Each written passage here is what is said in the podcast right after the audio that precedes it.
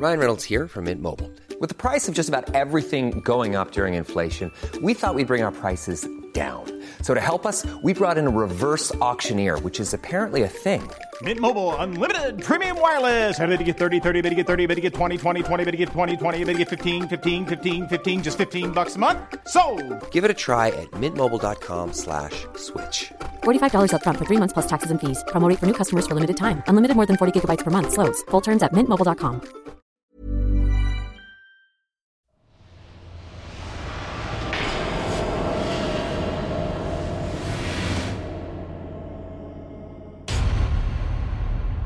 Kusinero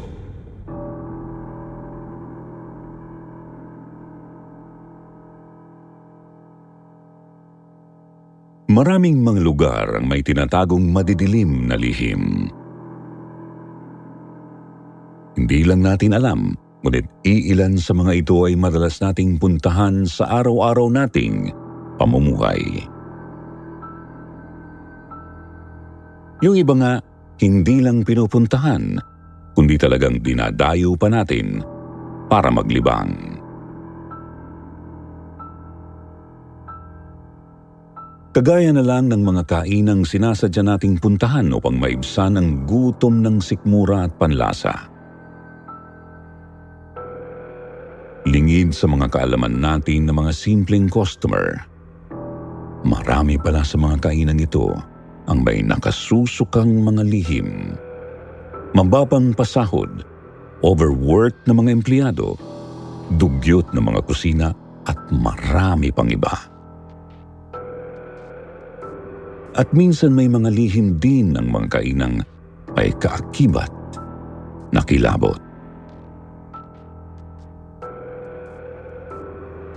Ang mga lihim na yan ang aalamin natin sa kwento ngayong araw. Mula sa ating sender na si Elmer. Pakinggan natin kung paano ang isang simpleng kusina sa isang kainan ay nakapaghain ng matinding kababalaghan dito lang sa sitio Bangungot.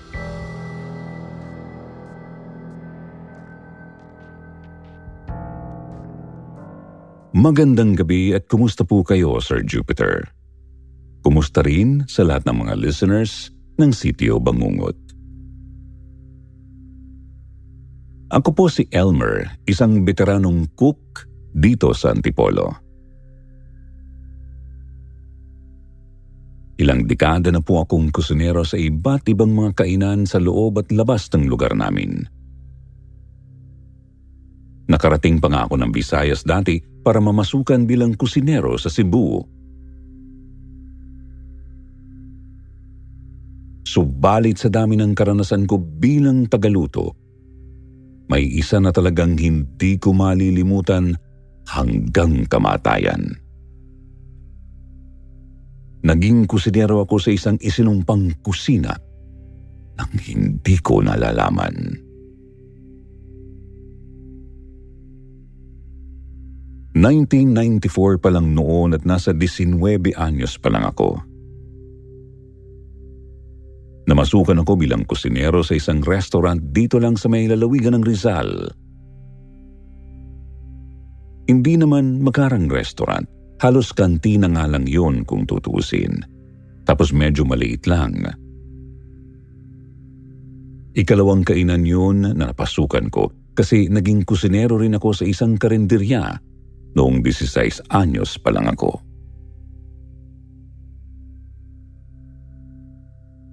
Noong una mukha namang mabait ang mga may-ari na sina Sir Elpidio at Ma'am Nida.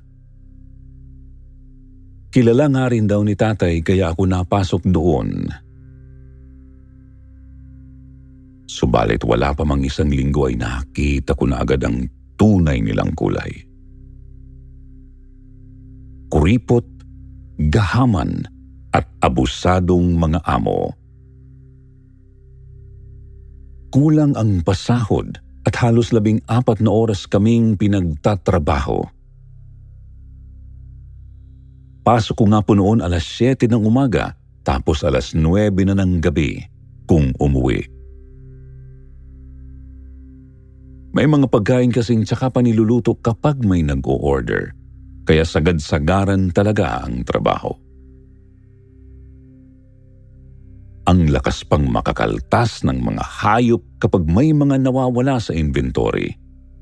Minsan nga, halos kalahati na lang ng sahod ko ang nakakarating sa akin dahil lang sa mga kulang na hindi ko naman kasalanan. Kutob nga namin sinasadya nilang maliin ang inventory para may maikaltas sa amin.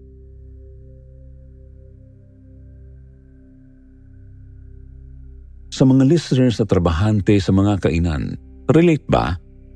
Alam kong alam na alam ninyo yan.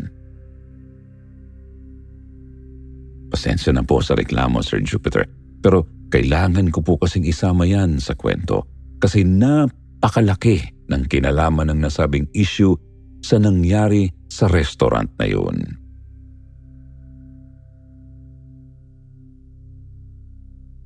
Noon po ay dalawa kaming tagaluto. Ako at ang kasama kong itago na lang natin sa pangalang Ate Linlin.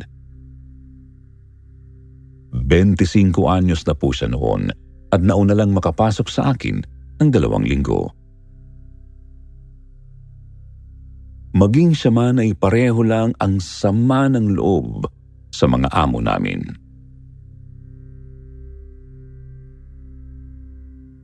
Isang umaga po, ako ang nauna sa restaurant kasi nasa akin ang susi.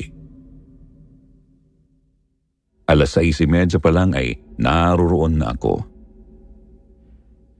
Pagkapasok ko sa daanan ng mga empleyado, agad akong napasapok ng palad sa ulo Napakagulo po kasi ng kusina. Magulo na halatang sinadya. Unang-una kasi nakaugalian na namin ni Ate Linlin na maglinis bago umuwi. Pangalawa, nasa sahig yung mga kaldero at mga sandok. Yung mga kaldero, pwedeng nalaglag lang, pero paanong nakalabas sa lalagyan yung mga sandok? Marami ring nagkalat na mga gulay sa lapag na dapat ay nasa ref. Tsaka bukas yung ilang cabinet.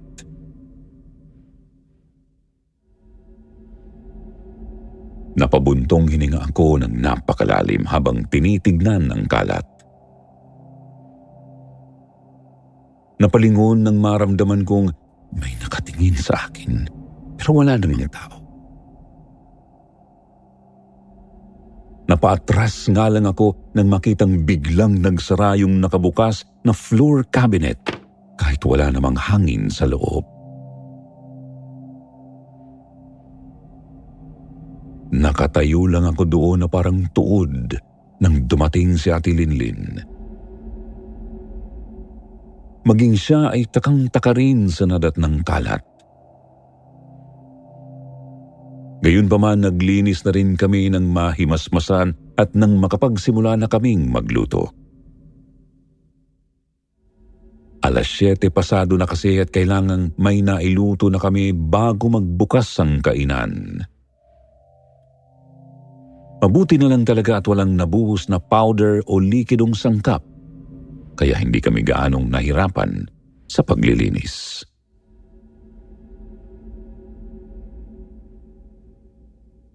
Noong umaga pong yun ay hindi mawala sa isip ko ang nangyari. Binabagabag ako ng pakiramdam na may nakatiting sa akin pati na sa biglang pagsarado ng kabinet. Doon pa lang ay kinukutuban na akong baka may ligaw na multo sa restaurant.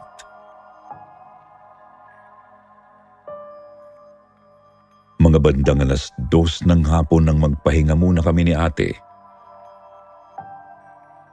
Panakaw ang tanghalian habang nag-uusap. Gaya sa karaniwan, laman ng usapan namin ang kalagayan namin sa trabaho. Kasama na ang panlilibak sa mga amo namin.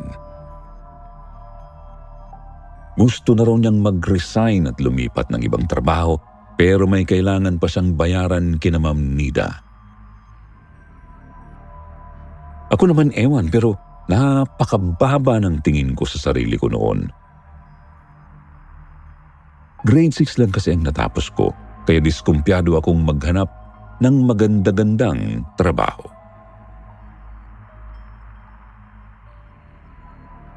Sa gitna ng usapan namin nagtaka ako kasi biglang natigilan at napalingon sa may floor cabinet si Ate Linlin. Napalingon din ako sa tinignan niya pero wala naman akong nakitang kakaiba. Tinanong ko siya kung may problema ba siya. Binalikan naman niya ako ng tanong, Elmer, wala ka bang nararamdamang kakaiba? Para kasing may kung sino roon sa may cabinet eh. Tapos nakatitik sa atin. Tsaka parang mas malamig yata ang kusina ngayon.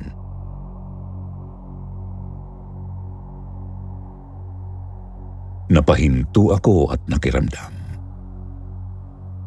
Tama nga si ate.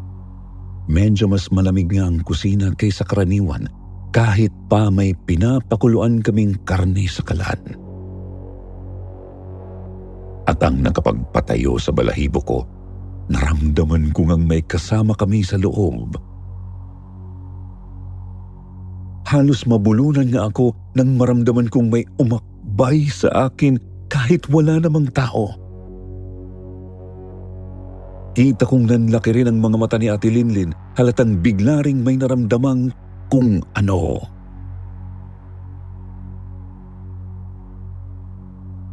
Nawala rin naman po ang naramdaman kong nakaakbay makalipas ang ilang sandali, Sir Jupiter. Doon ako tinanong ni ate kung naramdaman ko rin daw ba ang pag-akbay. Tumango naman ako at sinabing, baka gusto lang tayong damayan ng multo. Nagkangitian kami. Utamat parehong namumutla at halatang takot na takot. Bumalik na lang kami sa trabaho para malimutan ang kilabot. Ngunit ramdam pa rin naming may kasama kaming hindi nakikita.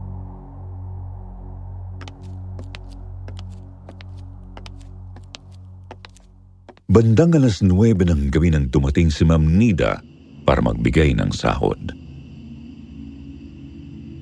Sarado na ang restaurant tapos kompleto kami noon. Kaming dalawa ni Ate Linlin at yung tatlong serbidora. Dumiretso naman si Ma'am sa kusina para i-check ang mga ingredients. Ngunit pagkapasok na pagkapasok pa lang niya sa kusina, ay nagulat kami nang biglang tumilapon ang lalagyan ng toyo sa kanyang ulo tapos ay nahulog ito sa sahig at nabasag.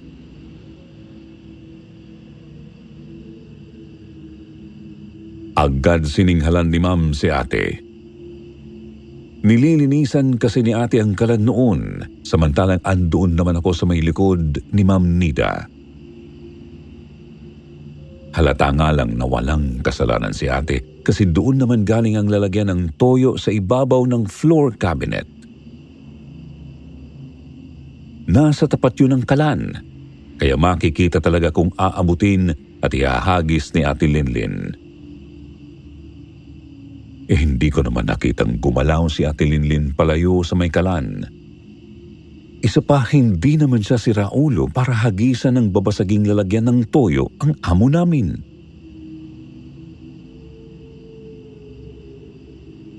Sinubukan kong magpaliwanag kay ma'am, pero ayaw talaga niyang bawat.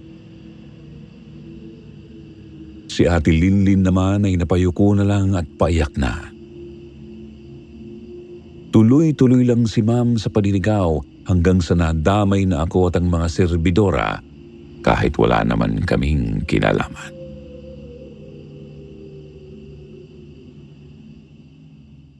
Natigil lang si Ma'am Nida nang biglang bumukas ang floor cabinet. Nagbagsakan ng iba't ibang mga bagay mula sa loob at ibabaw nito kasama na ang mga lalagyan ng asin, fetsin, suka, mantika at marami pang iba. Bumaha ang iba't ibang mga natapon na sangkap at kitang-kita naming may bumakas na paa sa nadumihang sahig. Dahan-dahan pa itong naglakad papunta sa bungad ng kusina kung saan kami nakatayo ni Ma'am Nida. Si Ate Linlin ay naroroon pa rin sa may kalan at naistatwa na nakatitig sa mga bakas ng paa. Napatakbo naman yung tatlong serbidora papunta sa may dining area. Ako ay unti-unting napapaatras kasi ramdam ko na ring lumalamig ang hangin mula sa kung saan naroroon ang mga bakas. Noong nakarating na sa mismong harap niya yung mga bakas, doon na po natauhan si Ma'am Nida at napasigaw. Tumakbo na rin ito papunta sa may dining area habang naisip ko namang alalayan si ate para makalabas na rin ng kusina.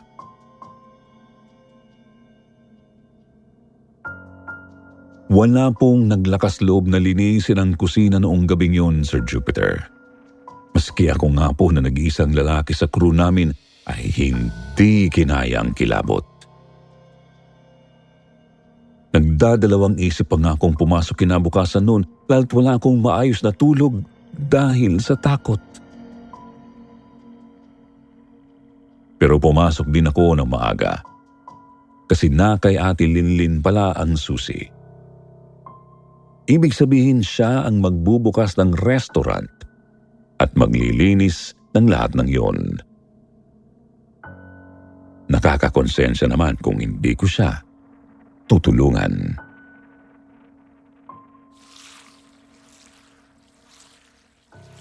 Pagdating ko sa restaurant, nakabukas na ang daanan ng mga empleyado at naglilinis na nga si Ate Linlin sa may kusina. Tinanong ko siya kung ayos lang ba ang pakiramdam niya. Sumagot naman siya ng, Maayos man o hindi, kailangan magtrabaho. Wala tayong karapatang magreklamo kung kailangan natin ng pera.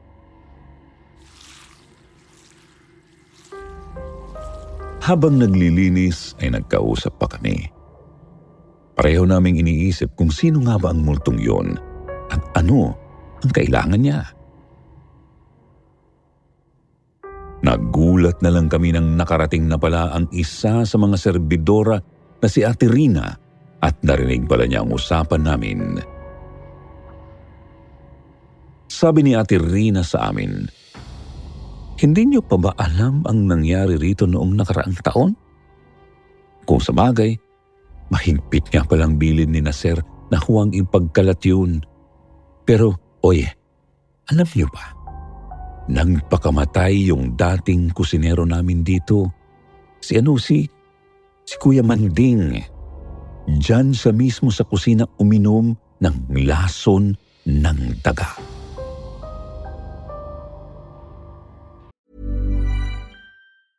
Hey, I'm Ryan Reynolds. Recently, I asked Mint Mobile's legal team if big wireless companies are allowed to raise prices due to inflation. They said yes. And then when I asked if raising prices technically violates those onerous two year contracts, they said, What the f are you talking about, you insane Hollywood ass?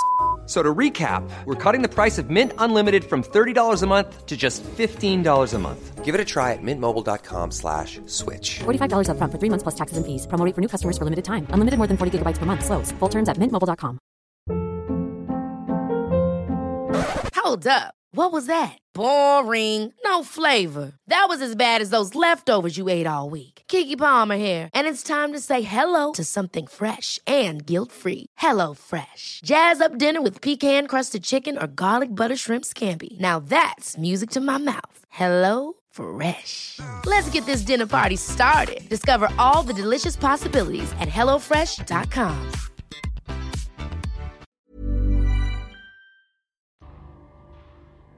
Nanlaki ang mga mata ko at nabulunan ako sa narinig. Napamura sa isiping may nagpakamatay pala sa lugar kung saan ako nagtatrabaho sa loob ng ilang buwan. Maski si Ate Linlin ay napasambit nga rin ang pangalan ng Panginoon at ng mga santo. Tatanungin ko na dapat si Ate Rina kung ano ba ang nangyari sa sinabi niyang Kuya Manding Ngunit dumating na si Ma'am Nida at Sir Elpidio kasama nila ang isang matandang lalaki na nakaputing polo.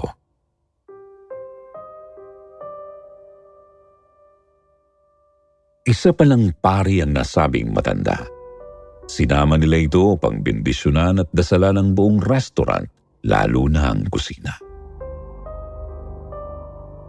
Pagkatapos ng pagpapadasal, kita ko namang nakampante agad si Ma'am at Sir.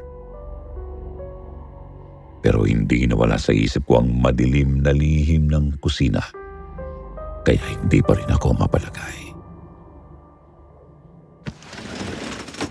Bandang alas 10.30 na ng umaga kami nakapagbukas noon kaya naging busy agad ang buong crew.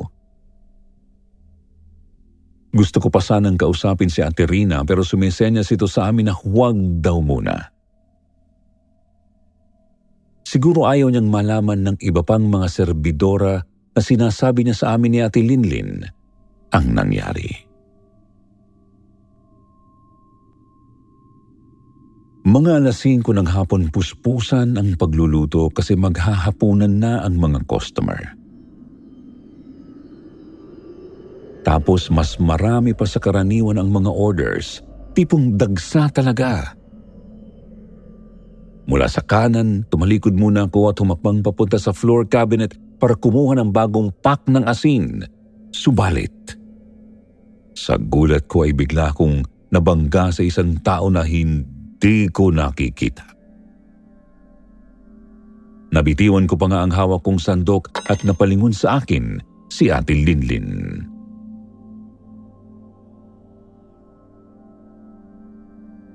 Sir Jupiter, ramdam ko talagang may kung sinong nakatayo roon kahit wala naman akong nakikita. Tumatayo na ang balahibo ko at lumalamig na rin ang pawis sabi ko na lang, makikiraan muna kako ako kasi kukuha nga ng asin sa may cabinet. Pagkatapos ay lalo naman kaming nahintakutan ni Ate Linlin nang bumukas ang cabinet at nahulog ang isang supot ng asin. Kinuha ko naman po yung supot ng asin. Hindi ko na alam kung ano ang gagawin o sasabihin kaya nagpasalamat na lang ako sa iniisip kong si Kuya Manding. Babalik na sana ako sa kalan, ngunit naramdaman kong lumamig ang bandang tenga ko at may bumulong.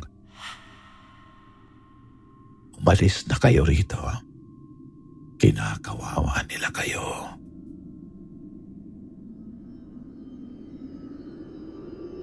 Hindi po ako makapagtrabaho ng maayos noong gabing yun, Sir Jupiter.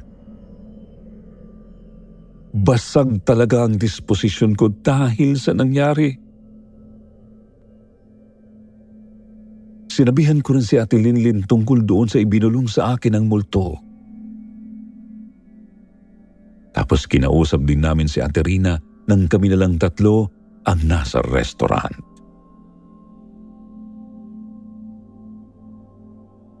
Sabi ni Ate Rina, mabuting tao raw si Kuya Manding at napakagaling din na kusinero.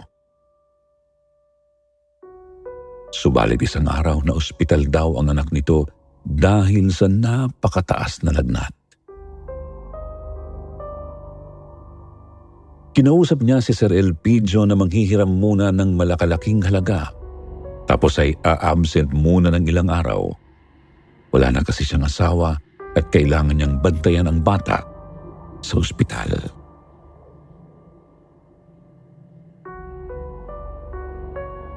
Ang kaso hindi raw pumayag ang mga amo namin.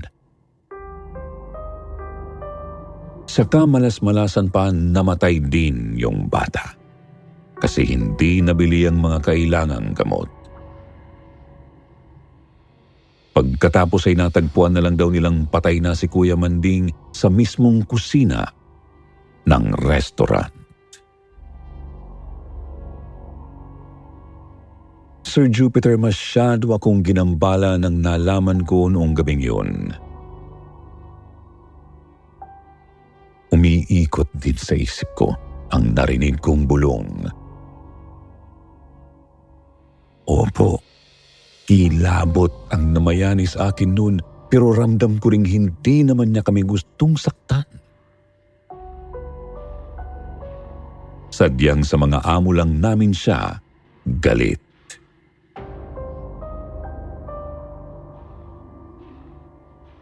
Kakaisip ko sa mga bagay-bagay, hindi po talaga ako nakatulog. Kaya naman napakasakit ng ulo ko pag sikat ng araw at bahagya pa akong nilalagnat. Naisip ko rin na baka naipon na rin lahat ng pagod ko sa pagtatrabaho. Kaya ako nagkasakit. Pinakiusapan ko na lang si nanay na dumaan sa restaurant at sabihan ng mga serbidora na tulong-tulungan muna si Ate Linlin sa kusina. Alam kong magagalit ang mga amo ko pero wala akong magagawa kung bumibigay na ang katawan ko.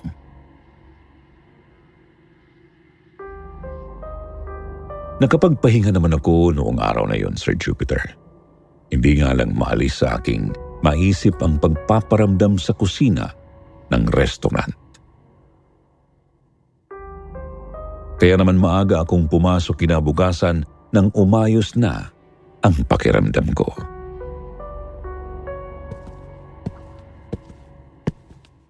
Pagkarating ko ay nakita kong nakabukas na pala ang pinto sa likod. Pumasok ako at nagulantang nang makitang nakasiksik si Ate Linlin sa may bukana ng kusina. Nakaupo sa sahig, grabe ang panginginig. Nababahiran ng dugo ang damit at nakatitig lang sa loob ng kusina. Tiningnan ko naman ang kusina at nakita kong napakagulo na naman doon.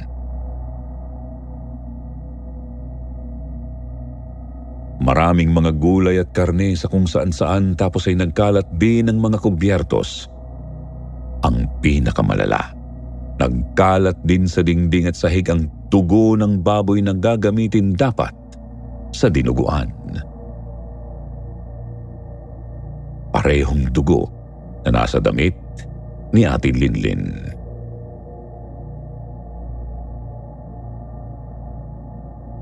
Tinignan ko ulit si Ate Linlin. Nakatitig pa rin siya sa kusina at hindi nagsasalita. Ayaw sumagot kapag kinakausap ko. Paulit-ulit lang niyang sinasabing, Andyan si Kuya Manding! Andyan si Kuya Manding!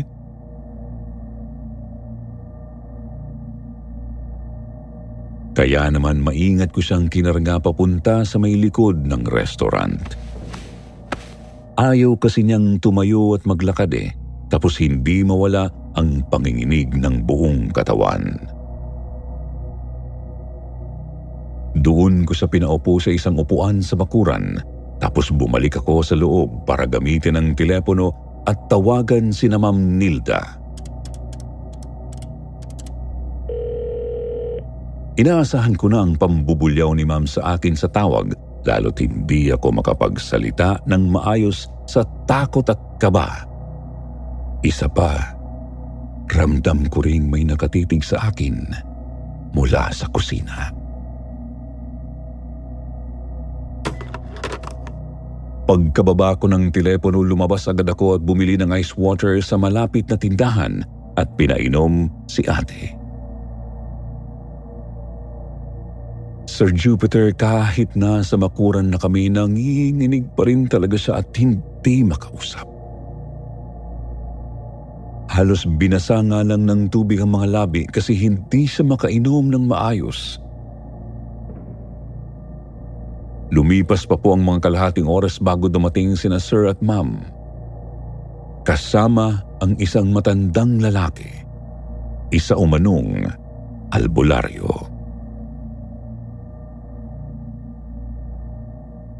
Sinuri ng albularyo ang buong restaurant. Kinumpirma niyang may isang kaluluwangang nanggagambala sa kusina gamit ang isang sumpa. Gusto raw nitong pabagsakin ang negosyo ng mag-asawa dahil sa matinding galit. Ayaw pa sanang maniwala ni Sir Elpidio pero may kinuha ang matanda sa ilalim ng floor cabinet. Isang patay na kuko. Nangingitim nga po. Sabi ng albularyo, doon daw idinikit ng sumpa noong nabubuhay pa ito. Kaya nang mamatay doon sa kusina na malagi ang kanyang kaluluwa.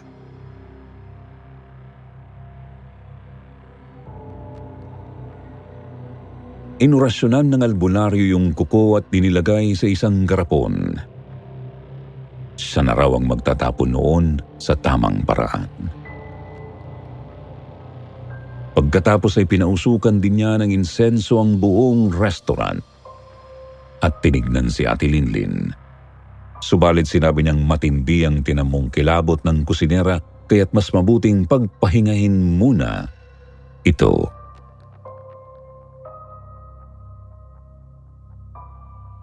Sinamahan ko si Ate Linlin pauwi sa kanila, Sir Jupiter.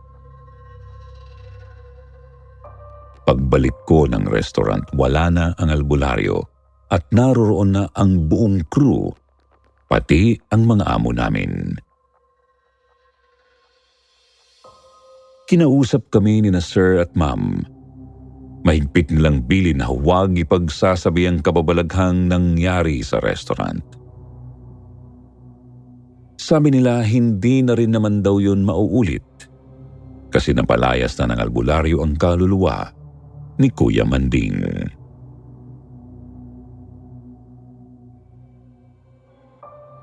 Subalit nagkakamali sila, Sir Jupiter. Tuloy-tuloy pa rin ang pagpaparamdam ng nanggagalaiting dating kusinero. Bigla-biglang bumabagsak ang iba't ibang mga bagay, hindi na lang sa kusina, kundi pati na sa dining area. Kaya pati ang mga customer ay natatakot na rin.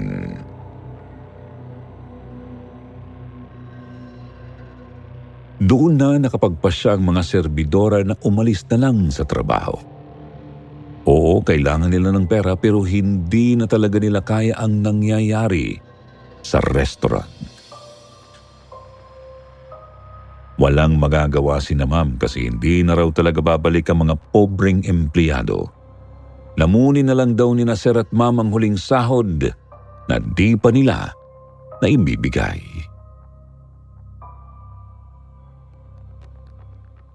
Kasabay po nito kumalat na rin sa buong lugar ang balibalita tungkol sa mga pagmumulto sa restaurant. Marami na kasing mga customer na nakaranas ng kakaiba doon. Isa pa, maging si Ate Linlin ay paulit-ulit pa rin ikinikwento ang tungkol kay Kuya Manding. Hanggang sa nagtagumpay nga po si Kuya Manding, Sir Jupiter. Nagsara ang nasabing restaurant kasi sabay-sabay kabing umalis sa trabaho. Si Ate Linlin naman ay hindi na makabalik kasi tuluyan na itong nasiraan ng bait. Balita ko nga rin po sunod-sunod ding nalugi ang iba pang mga negosyo ng mag-asawa. Umalingasaw ang madilim nilang lihim sa lahat ng mga negosyong yun.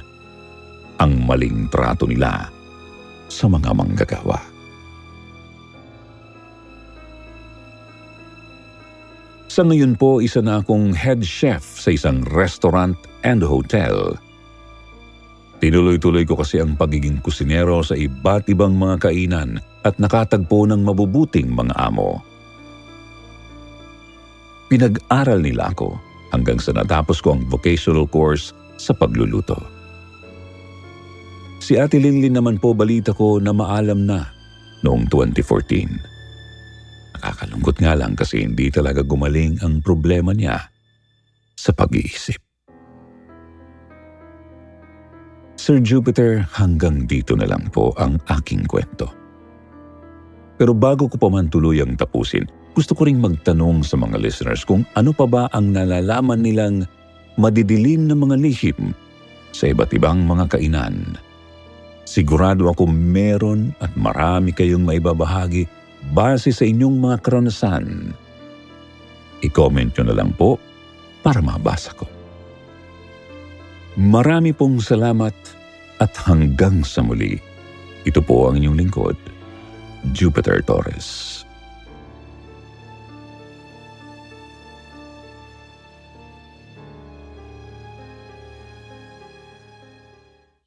At syempre, hindi pwedeng matapos ang isang episode kung wala ang inyong paboritong shoutout portion.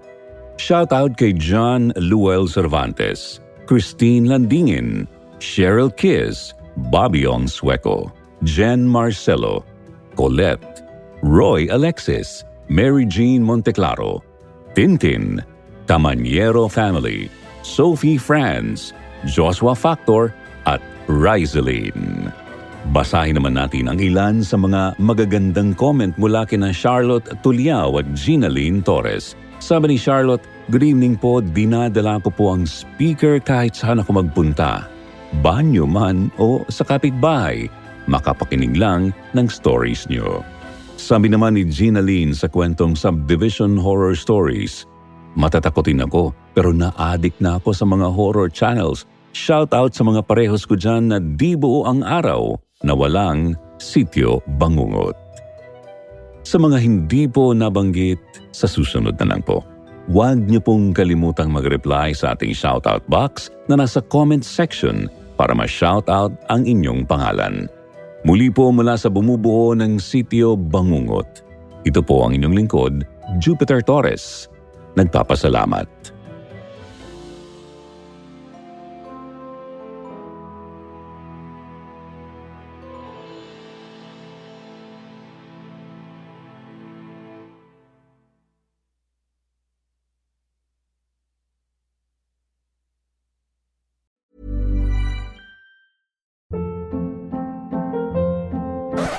Hold up. What was that? Boring. No flavor. That was as bad as those leftovers you ate all week. Kiki Palmer here, and it's time to say hello to something fresh and guilt-free. Hello Fresh. Jazz up dinner with pecan-crusted chicken or garlic butter shrimp scampi. Now that's music to my mouth. Hello Fresh. Let's get this dinner party started. Discover all the delicious possibilities at hellofresh.com.